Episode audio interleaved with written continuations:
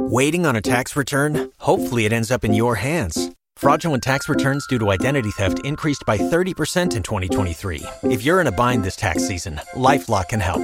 Our US based restoration specialists are experts dedicated to helping solve your identity theft issues. And all Lifelock plans are backed by the Million Dollar Protection Package. So we'll reimburse you up to the limits of your plan if you lose money due to identity theft. Help protect your information this tax season with LifeLock. Save up to 25% your first year at LifeLock.com slash aware.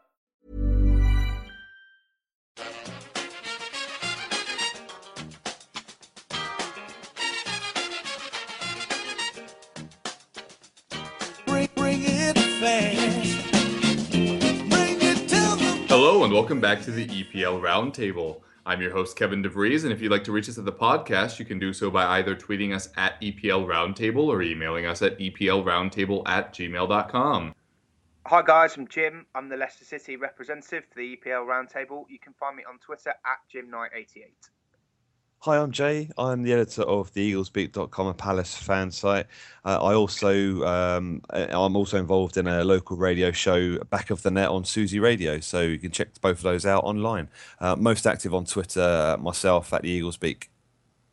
Yep, thanks so much for joining us, guys. Up first, we have Making the Rounds, where we each have a few minutes to discuss what's been happening at our clubs this week. All right, Jim, obviously the big, big news Riyad Mahrez dropped ruined everyone's fantasy day. Other than that, a very good day to be a Leicester fan, I assume. Yeah, I assume Claudio Ranieri's getting a lot of hate mail, fantasy football related, from people outside the club at the moment for dropping the season MVP pretty much, I guess, based on his initial price and his assists and goal record this this year.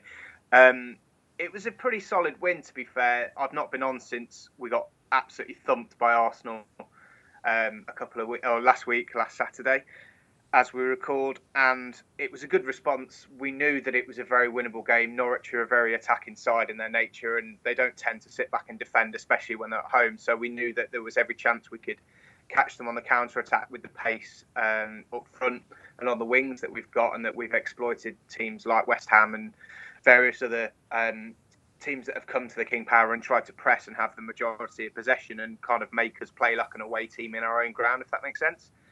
Um, we were quite dominant early on. Um, Norwich came back into it, and then we opened the scoring through a penalty. Um, N'Golo Kante, who's proved, I think, probably the buy of our our postseason so far, uh, with both both assists yesterday and a two-one win. So that was good. Slide rule ball through uh, to Jamie Vardy, who was clipped on the edge of the area. It was very, very similar to the Danny Drinkwater penalty from a couple of weeks ago. Uh, Jamie Vardy put that away, which is great. He's in fantastic form at the moment and has just been called up to the England squad again.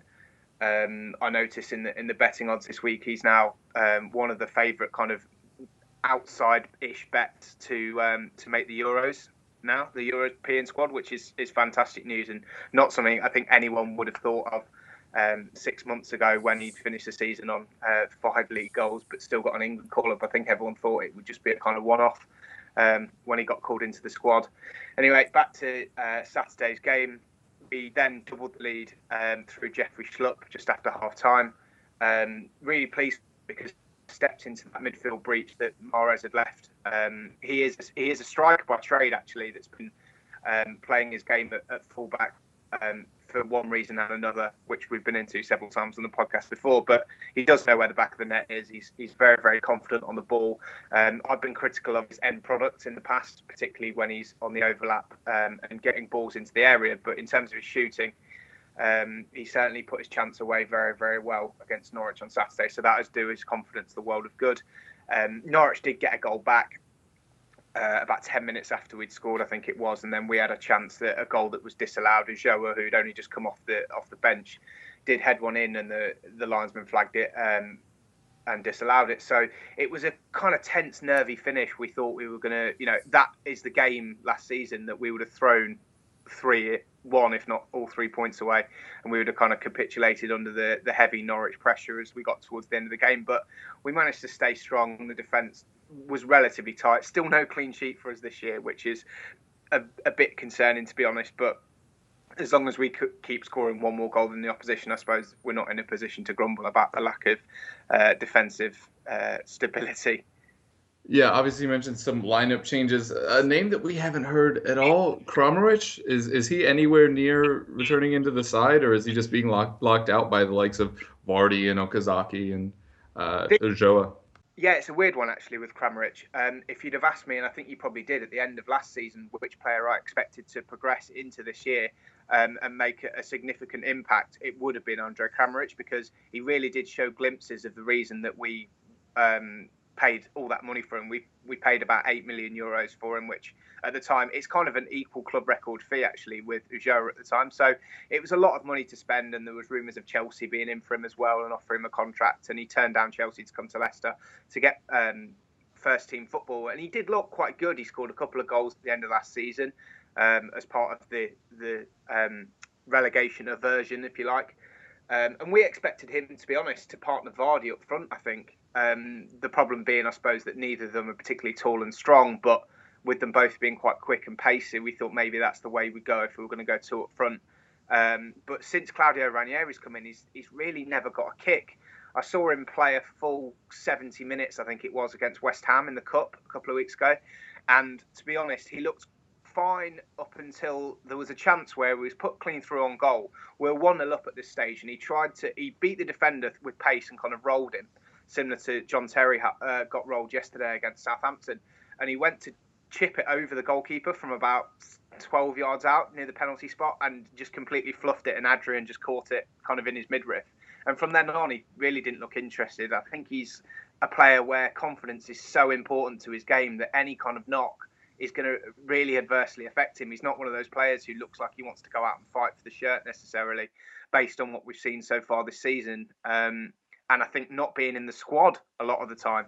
Um, he's not even making the uh, bench at the moment, which is has got to be a huge knock to his ego. When he thought, I would assume that he would have been one of the first names on the team sheet um, at the end of the last campaign. So yeah, to be honest, I can see why, if that is the case, he's not been starting. And it is very difficult to knock the selection issues when we're playing so well.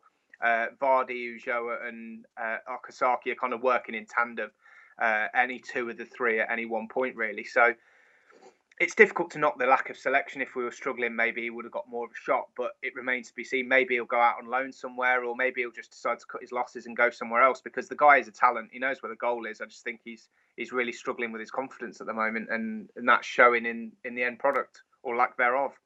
Yeah, thanks. And Jay, obviously not a bad day out for you lot either.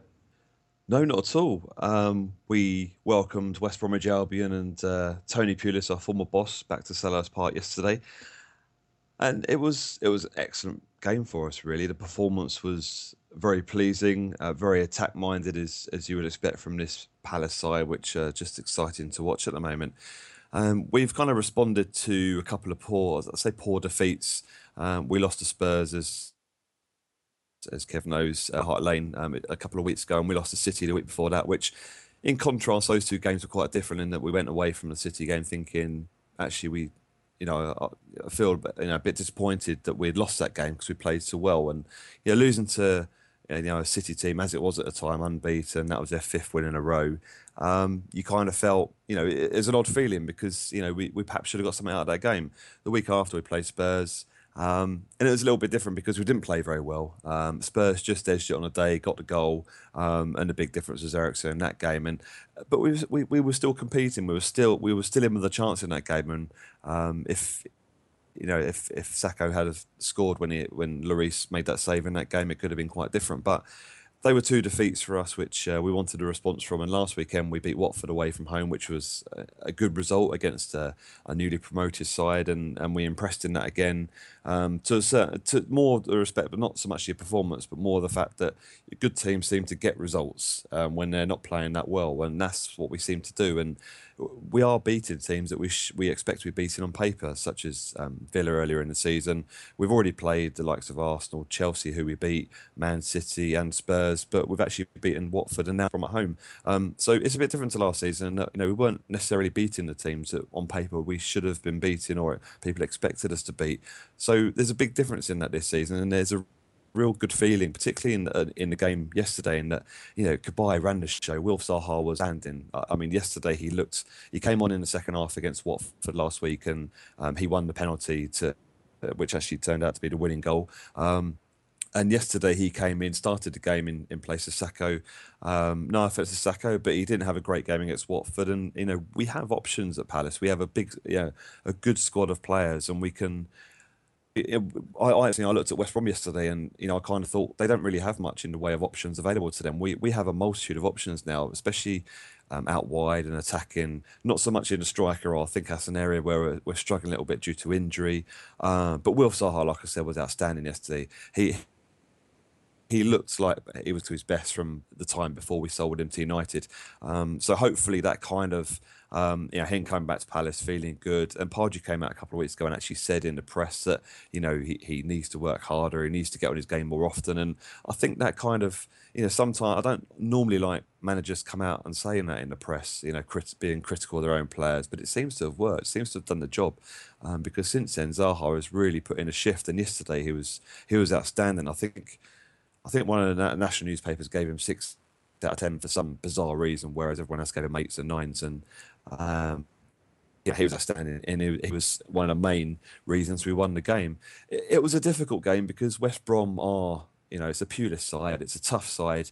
They were breaking up play a lot. They were, um, yeah, do, doing a lot of the stop starting of the game and breaking up our flow. But the only the only downside to our game yesterday was you know, was our shooting. It was, you know, it, it, our finishing wasn't very good at all, particularly in the first half. But the best thing was that we were actually creating the chances to be able to have that shot on goal. And finally, the breakthrough came with um, Yannick Bolasie I think the statistic is he hasn't scored for about a thousand days at Selhurst Park. Um, he's not a big goal scorer anyway. He scored a hat trick against Sunderland, which was a complete one off last season.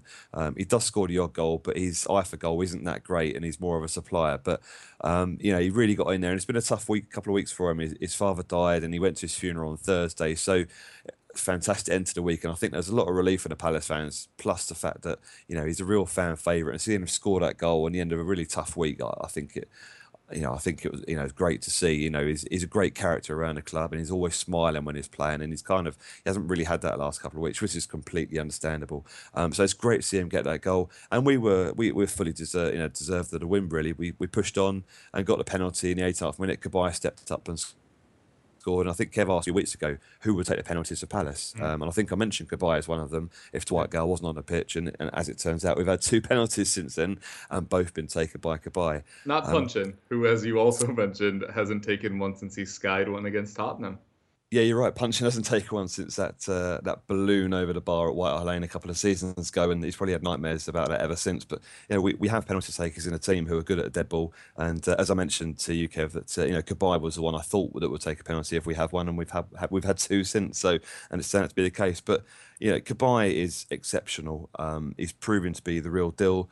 I think a lot of fans thought, you know, when you when you watch players for your own team, you see different things. When you see players playing for other teams, it's a little bit different. But I think a lot of fans are expecting the quality in passing and the the, the attacking and, and, and, you know looking for the ball forward to the to the wingers and the strikers from Cabaye.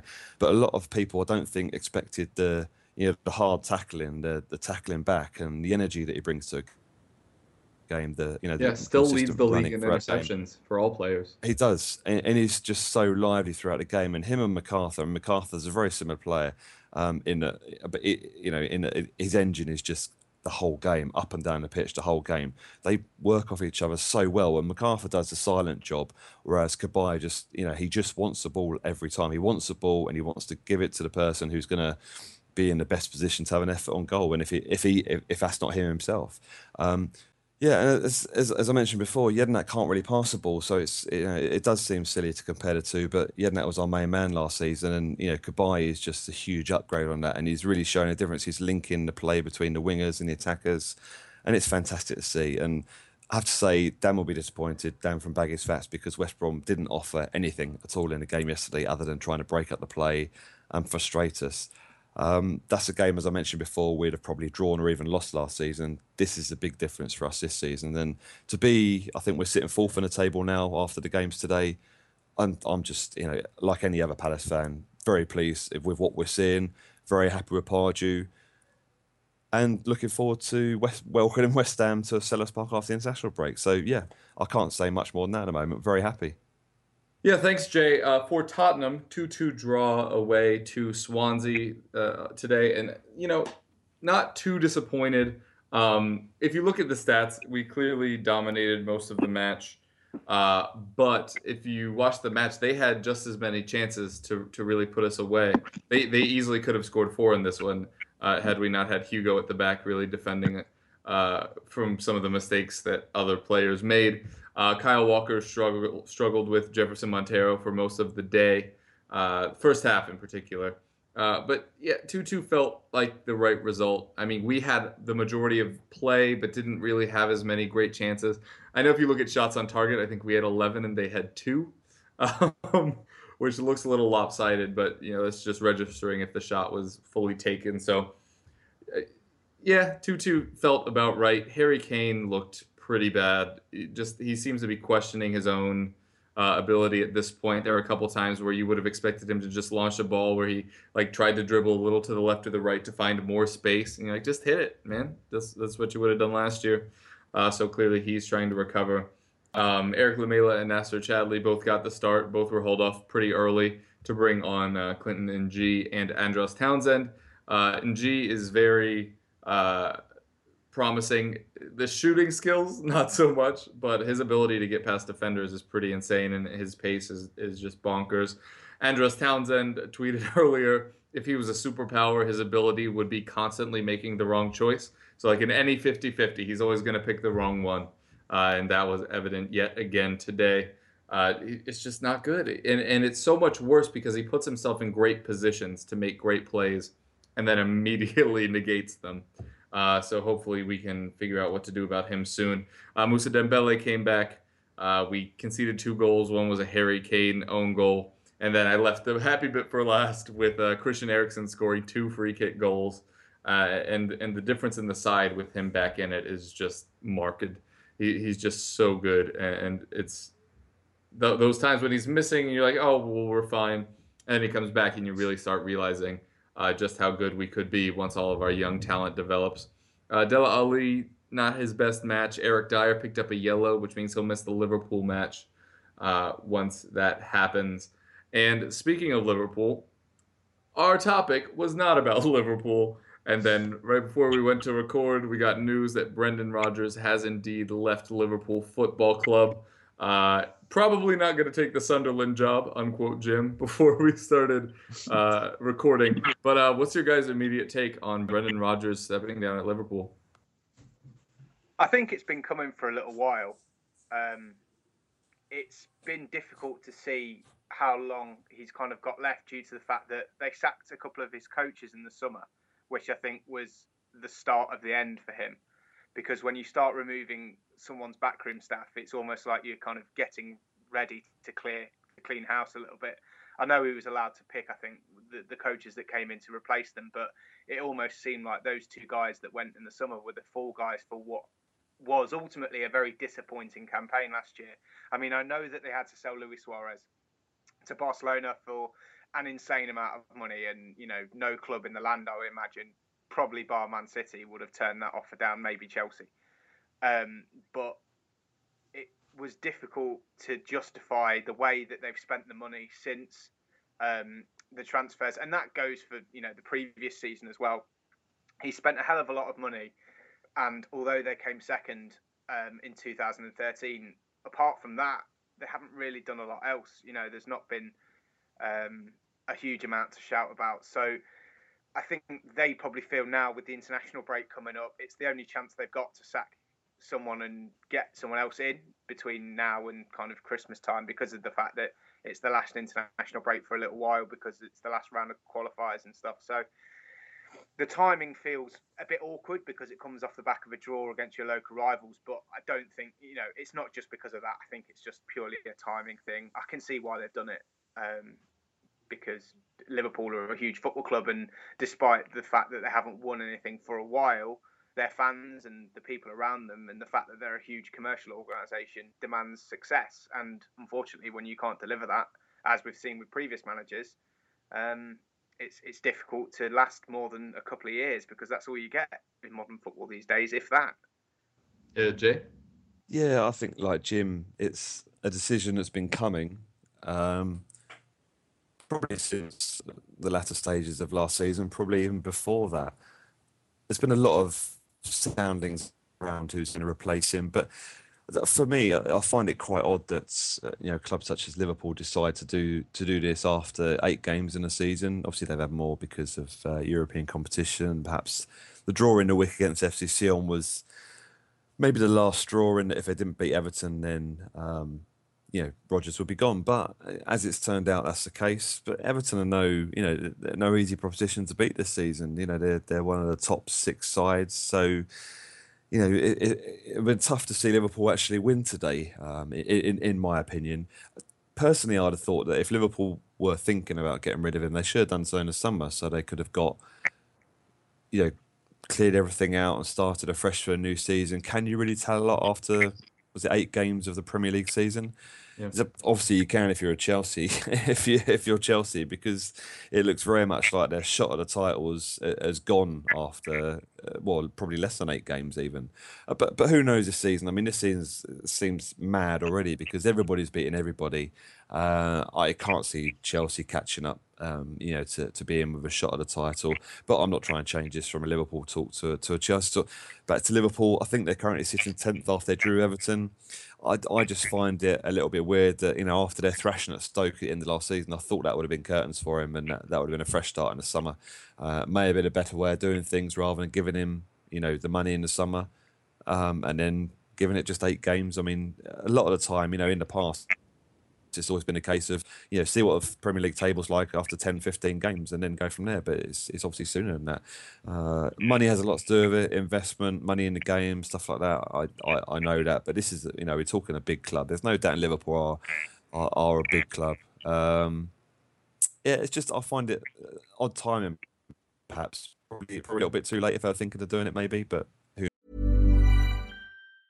Waiting on a tax return? Hopefully, it ends up in your hands Fraudulent tax returns due to identity theft increased by 30% in 2023. If you're in a bind this tax season, LifeLock can help.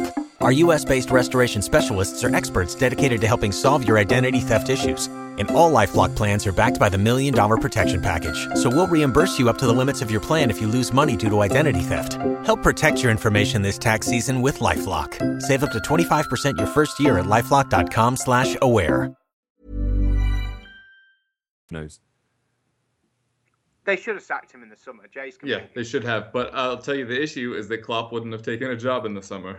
That's that is also very true, actually, because like mm. you said, he's on sabbatical.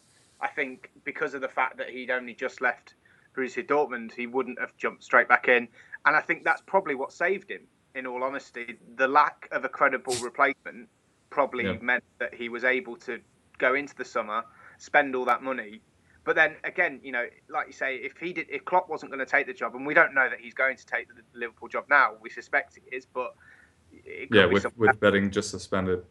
If if if he wasn't, then you know, is it? I don't know. It's difficult, isn't it? Do you sack him and get what you consider to be an inferior manager to the one that you actually want? Yeah, that's what we did. We we let Sherwood take the reins for a half season, and yeah, then ended then up bringing in Pochettino. Well, felt compelled to give him another go. Yeah, that's true. Yeah. Maybe maybe uh, Sherwood would do well at Liverpool. But it, then it's a really awkward. You know, you can't really put a caretaker manager in to start a season. No, it just doesn't work like that. So maybe yeah. they were backed into a corner where, in reality, there was no other option but to let Rodgers carry on, and mm. sacking his backroom staff was just kind of a, an indication of what was to come. No, I think it says a lot that the timing wise, we're looking at you know the games have just been done before a two week break for internationals. It, it does make sense from that point of view. If they if if that was their view that they get to this point and it wasn't working, then they've got two weeks to get somebody in. I guess that makes a, li- a little bit more sense, but I, I, still maintain the summer would have probably been a, a, lot better idea. But like say, if Klopp didn't want to come and that's the one that's the one person they want, then I, I you know I, I guess it kind of makes a little bit more sense. Yeah, and not to uh, bury anything else, uh, Dick Advocaat also leaving his post at Sunderland today. Uh, probably don't need as much time on that at the moment as they are clearly not uh, really in the hunt. They uh, they have eked up to 19th with Newcastle shipping six goals to City, so now they're uh, in 19th with one better goal difference than Newcastle's negative 11. Um, but I, I, do think there's some talent in that Sunderland side that if they get the right person in, right now allegedly supposed to be Allardyce. Uh, they could turn things around. Uh, but then with those guys gone, you immediately turn to all right. Well, if it started already, because last season we waited till December, I think it was. Now we're starting to see the sackings a little earlier. You already mentioned that you didn't mean to go there, but let's fully go there now with Chelsea, who with a 3-1 loss to Southampton are now in 16th place. Uh, like you said, probably already out of the title challenge. Where, where do you think they'll actually end up? And do you think Mourinho will be next out the door? At the moment, I'm struggling to see how they finish in the top four. Like, I think the fact that obviously it's it's easy to say that when they've got such a terrible record this season. I'm sure they will improve at some point, but it kind of seems like there's a balance to be struck between when they turn this around. And I'm starting to believe that maybe Mourinho isn't the man to turn it around. It almost seems like he's going into full kind of protection mode of blaming literally everyone else. His, if you've seen his post-match interview where the, the interviewer asks one question and then Mourinho goes on what I can only describe as a Shakespearean soliloquy. It was great. It, it was insane. Like he's gone full rogue now into kind of self-preservation mode, and it, you know, calling Abramovich out. You know, if you sack me, you'll be sacking the best manager this club's ever had. That's textbook Mourinho before he goes from a job. Um, the problem is, as you say, who they bring in. Um, Ancelotti is available. Um, not averse to being a short term fix. Um, and you know that that is a potential. I just don't. I I think he's lost the dressing room to a certain extent. How he's still playing Branislav Ivanovic is beyond me. The guy looks a shadow of his former mm. self. He he is being humiliated week after week playing for Chelsea, and the fact that he sub Matic on and then off again is just it, it's the work of a madman. I He's mean, lost it. He really has you know, that kind of thing is just it, it's classic Mourinho, and it's classic Mourinho as he goes into implosion mode. So, but the the problem is now, if Abramovich is considering it, when does he do it before the damage is so much done that it gives them a virtually impossible task to because the, it's unthinkable that Chelsea wouldn't be in the top four this season. It's just mm. not. It's unbelievable. You can't even consider that to be a possibility. Mm. Um, if we all kind of looked at this eight weeks ago, when everyone uh, eight games ago, when everyone was saying Chelsea are favourites to win the league, and they were, you couldn't even foresee them struggling, let alone you know not getting into the top four. So it's it's going to be an interesting couple of weeks now because you've got that dilemma between if you do it, you've got to do it now. Um, and do they do it? I don't know. I'm not sure what you guys think, but I mean, if it was me, I'd do it now and, and get it over with. But I don't know whether Abramovich is is worried about who he's going to bring in. Ancelotti to replace him yet again. I, I have got similar views to you, Jim. Actually, and that I, I, my my biggest question is that when people say that Mourinho's lost the dressing room, that just says an awful lot to me about how much power players have these days. Because if somebody like Mourinho can lose a dressing room um, in that manner um, to almost implode.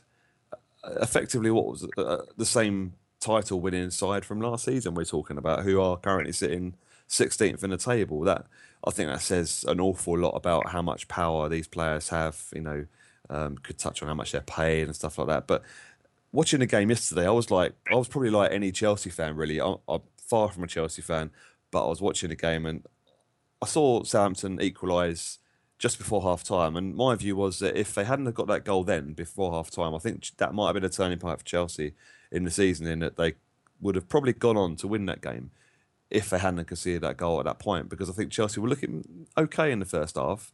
They didn't particularly look that you know under threat, although they did escape by it with a couple of penalty shouts against them, which arguably could have been given um, you know to anybody else.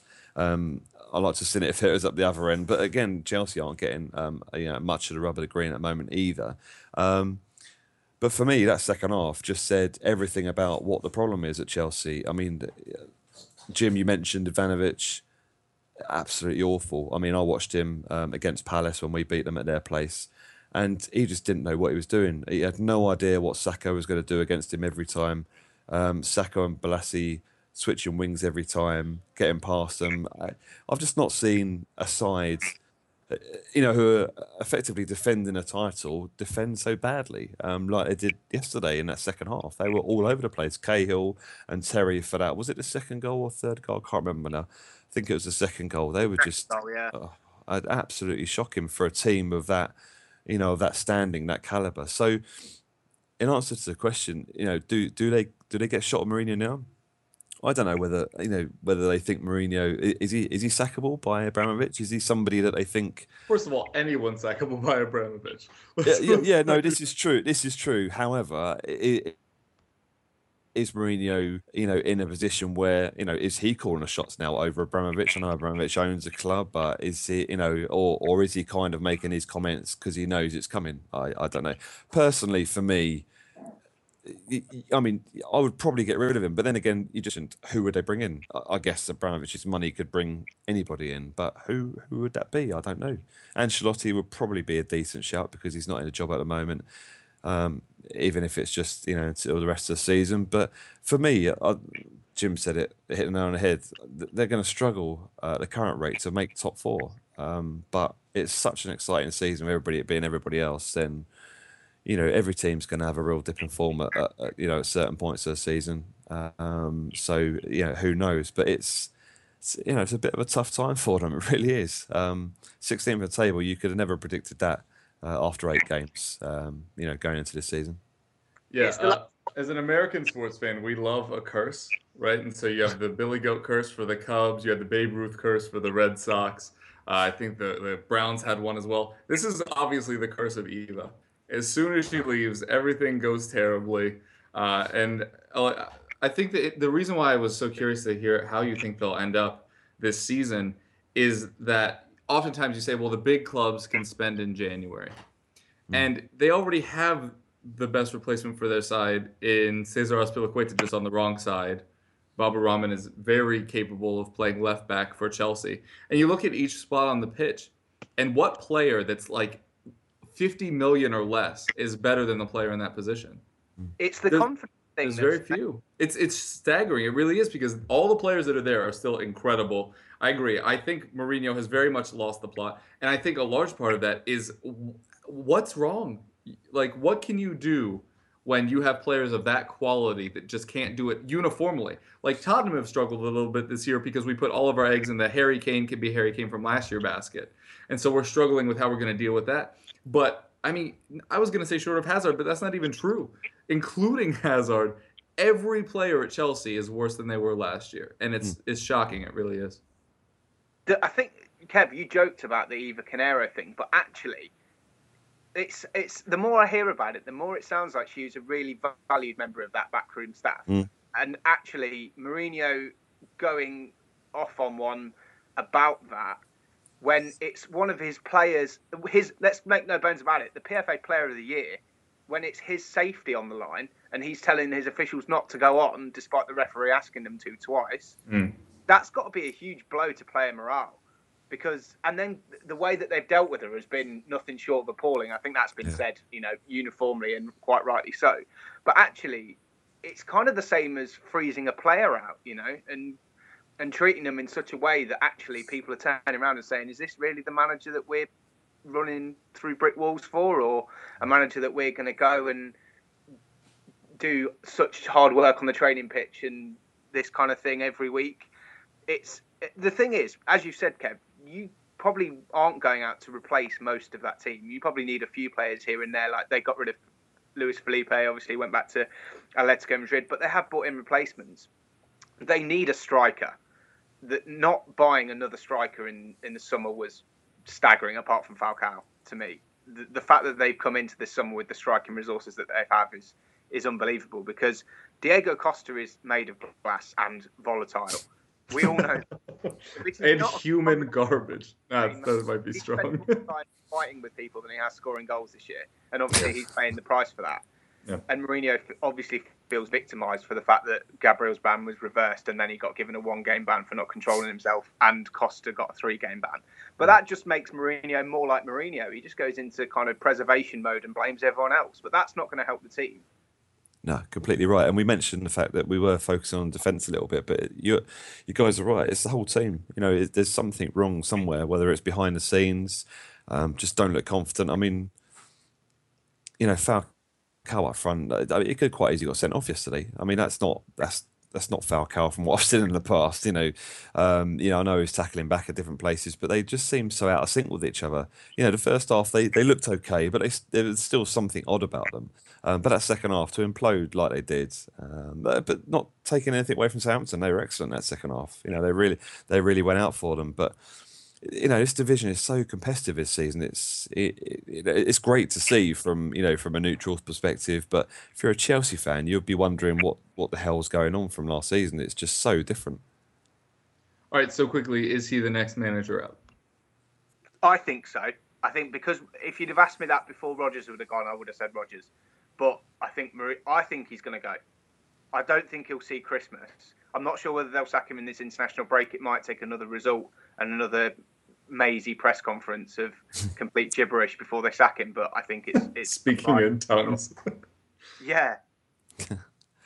I I'm not confident they're gonna they're gonna pull the trigger. Actually, I I really um, I, I really don't. I think somebody else is going to go before him if he does indeed go this season. Somebody like McClaren or Sherwood. If he doesn't go, they're not finishing in the top four. Oh, definitely not. No, and I, and I, yeah, definitely right. Amazing and hilarious in equal measure. Have you ever been so upset that your team's a year away from really challenging for top four?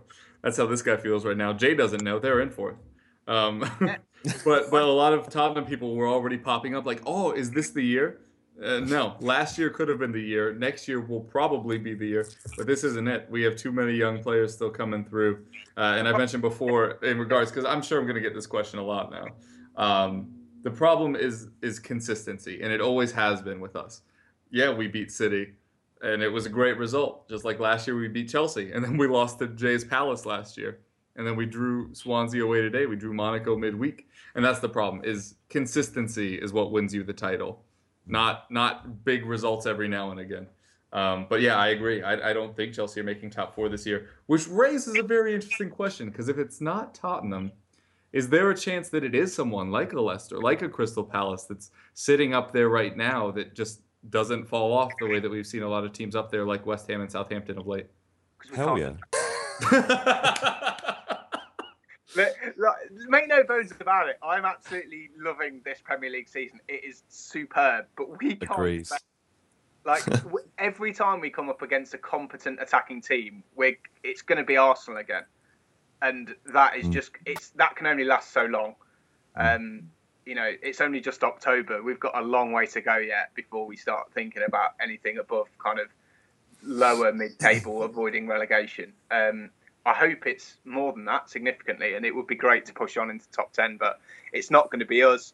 Um, it could easily be someone like Everton. Someone That's exactly like Palace, who I was Palace, thinking. Yeah, mm. my best pre-season bet actually to be to finish without the top four, the highest, uh, the top six, sorry, with, um, to finish above everyone apart from the top six. So, you know, at the moment, the way that they're going, that's looking in superb shape. So hopefully they can keep that up. So I'd love Palace to be the team that breaks out and, and does that. I don't know about top four for Palace. It might be a step too far. But then, you know, teams like that who haven't got European commitments, that can't be overstated when you look into the, the latter half of the season and you've got teams playing – Thursday, Sunday, Thursday, Sunday, and then you've got other teams only playing Saturdays. Um, that could have a huge impact come come kind of January, February time. Mm. I mean, to be honest, fair play to Leicester, and you know, I, to be fair, I can't see us finishing top four. Although I did, I did some um, statistics for an article um, uh, last week actually, and I was interested to see how Leicester have got the points that, that they have so far this season, and comparing that to Palace's list of fixtures so far. I, I noticed that uh, before and uh, right up until the Arsenal or the defeat to Arsenal for Leicester, um, Leicester had actually only played Tottenham, who were the only team that they'd played who finished in the top six last season. Mm. Um, whereas you who played everyone in the top. Six. Yeah, we played four of the top five, um, but uh, yeah, in those first seven games of the season. So, in comparison to that, I guess that we should. Well, I mean, it's great that Leicester are a team that are beating the teams that uh, like I mentioned earlier, is that old adage should be beaten on paper. You know, you got a team which is strong in form. You should be beating Norwich. You should be beating others of, of similar ilk. Um, same as us this season. That was our biggest downfall last season. Our home form was terrible, and we were losing to teams like Sunderland. We were losing to teams like Villa at home, um, and not beating. And we were picking up points against some of the big teams where, yeah, we we've done both this season. So so far. Um, we've had a bit of an injury crisis at the moment, but you know, to finish, to say to, for people to say Palace, you know, could possibly finish top six even. I mean, that's just something that you know. I, I mean, I, I, was I was going to games when Palace finished third in the old, you know, before the Premier League. That's the early '90s, so that would have been 91, 92 season. I think we finished third. Couldn't play in Europe because English teams were banned. So, um, thanks to Liverpool fans, but yeah, that I remember that well. But we have a better squad of players. It's so difficult to compare eras in football, but I still maintain we have a much more exciting squad of players at the moment. And you know, an improvement on a top on a on a tenth place finish last season for us would, would be would be fantastic. Top six, that'd be out of this world. It really would. But you know, we're at a point now where we're having to start in. Well, we're being forced to look up rather than behind us now. We've got no choice because of how we're playing how the club are conducting themselves. Everything is just, you know, it's it's gone sky high for us.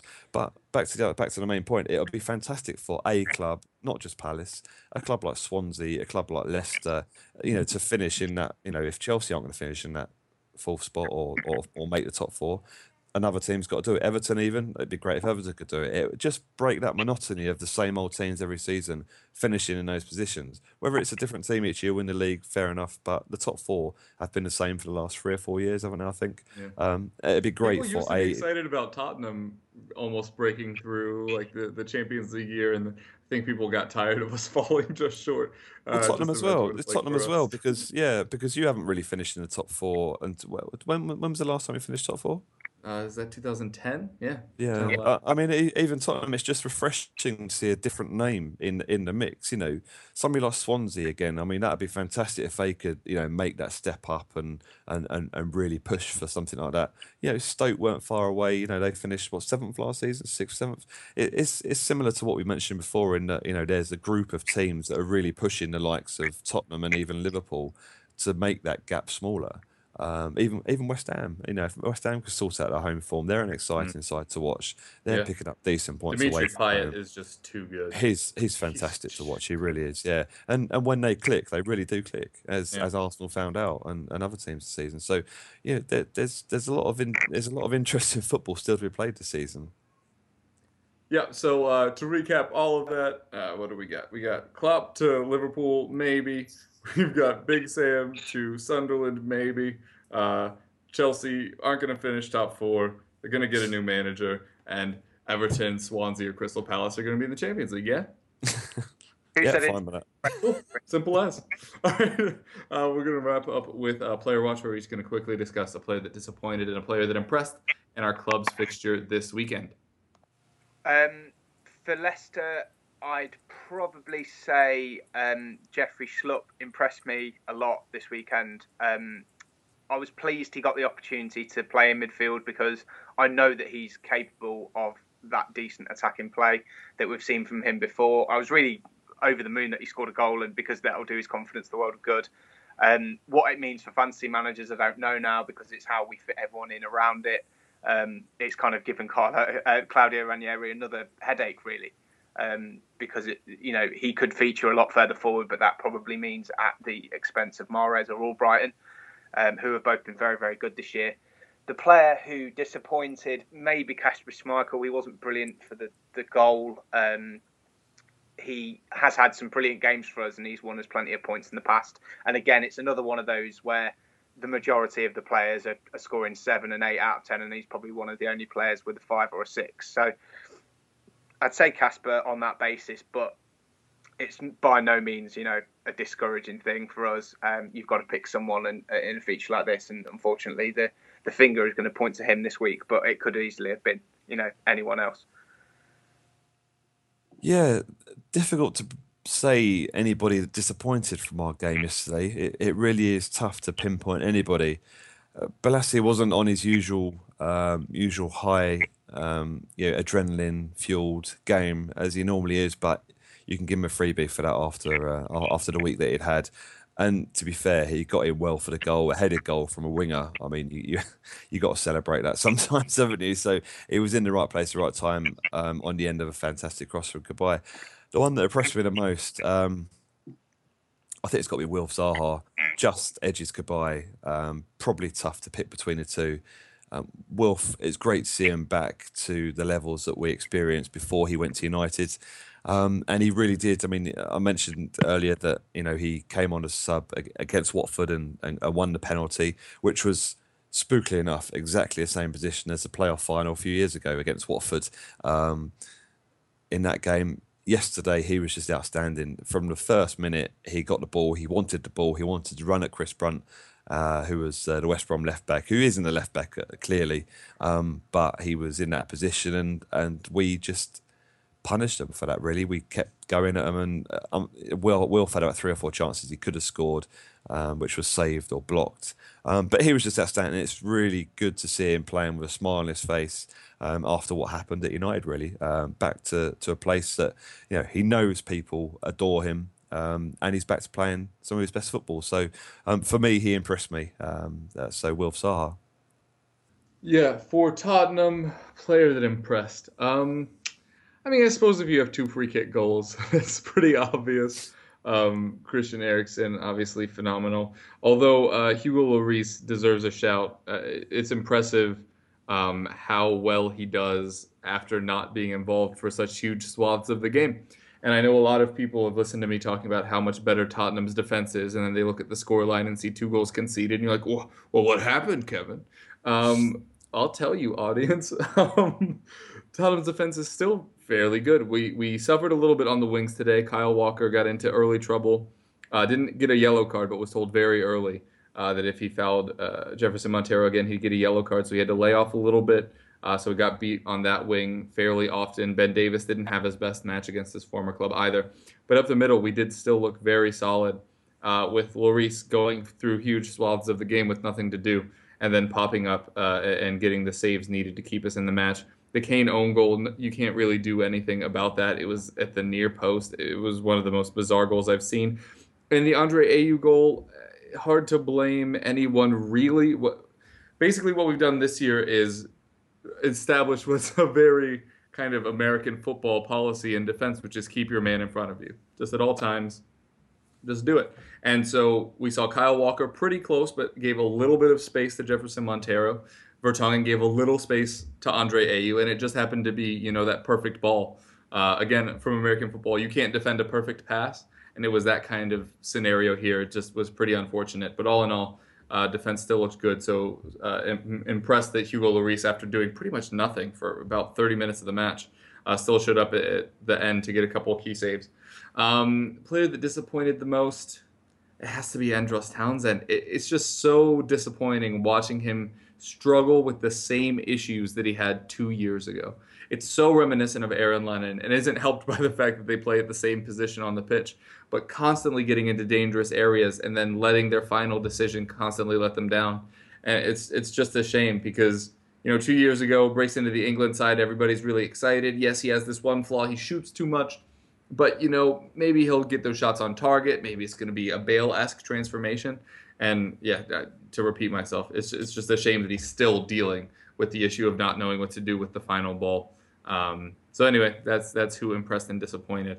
So with that, we are out of time. So if you have any projects you'd like to plug, or if you'd like to tell people where to reach you, now would be a good time. Thanks for listening, guys. Um, I've been Jim. You can find me at JimKnight88 on Twitter. Alternatively, I do a lot of writing for uh, Goal.com. I'm their chief betting editor, so I'll be very busy over the international break, kind of digesting the managerial changes and where to look um, in the markets for the next candidates for those jobs if they're still up for grabs by the time you hear this and they've not been appointed yet. Um, but yeah, thank you very much for listening, and um, hopefully I'll be on again soon. Yeah, thanks for listening, guys. I'm Jay. I'm editor of theeaglesbeak.com. Plenty of great work from our great team of past well so far this season. It's going to continue throughout the season, so please go and check out um, the latest articles. There's normally a couple a day going online, so um, always fresh content on there about Palace and football and fancy football from Kev, which is great. Um, you can check the site at the Eagles Beak um, sorry, on Twitter at the EaglesBeak, and the website is eaglesbeak.com. I'm also so become recently involved in a local community football show, which is called Back of the Net. It's on Susy Radio, which you can hear if you're not in the local area to me online uh, through the TuneIn app or, or anywhere else online. Um, but you can follow the, the team on Twitter, um, which is at underscore back of the net underscore. So um, give us a listen, see what you think. It's a, it's a new football show talking local football but we're covering Palace as well and the Premier League each week, and it's a lot of fun. So if you feel like tuning in, then please do. It would be uh, it'd be good to have you. Uh, yeah. Also, a uh, quick shout out to Liverpool in that shout. I just uh, was looking at the table again. They're only three points off fourth, and so if they got in somebody like Klopp, you know, that's that's a couple wins and then you're back in it. So they also could be in that shout for fourth spot. But anyway, now that we've pacified that large section of our audience. Uh, I am Kevin DeVries at Kevroff on Twitter. If you like reading fantasy articles, don't go to the eaglesbeak.com and definitely don't read my article from this week where I said to bench Aguero, who then scored five goals. The rest of it was pretty much correct.